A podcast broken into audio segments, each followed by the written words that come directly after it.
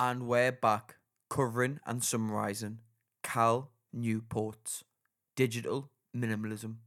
We're now on to the second key principle from the book.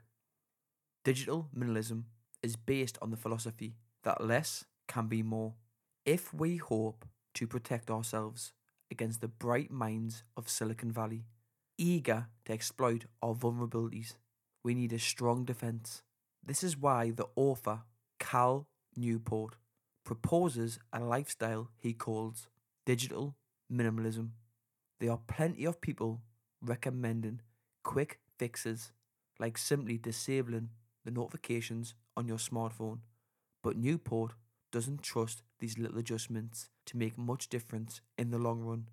After all, the author of one such article said he disabled the notifications on 112 applications, which begs the question do we really need that many apps in the first place? Q Digital Minimalism, which is about the time honoured philosophy that better living can come from less. The name is purposefully similar to the minimalist lifestyle promoted by people like author Marie Kondo, who proposes only letting things into your life that bring joy. Newport is applying this to the apps and digital media you take in, suggesting that you ask Does this website, app, or service really support what I value in a way that nothing else can? Digital minimalism takes a further step in asking you to optimize this technology in a way to maximize the value while reducing the cost to your time and energy. So, if Twitter is something that your career clearly benefits from, you can use it wisely by setting purposeful rules around it that allow you to go in, do what needs to be done, and get out.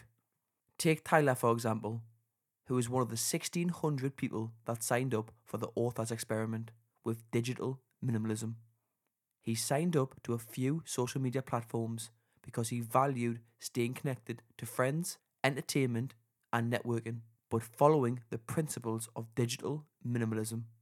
He realized that the benefits of social media were actually small compared to the time it cost him. Tyler closed his social media accounts, and a year later, he's thrilled with the change digital minimalism has brought to his life. He's getting more exercise, he's reading more books, he's volunteering, and learning to play music. Even with all this, he has more time to spend with his family and feels more focused at work. Tyler knows people who say they can't quit social media, but at this point, he can't see any reason to continue using it.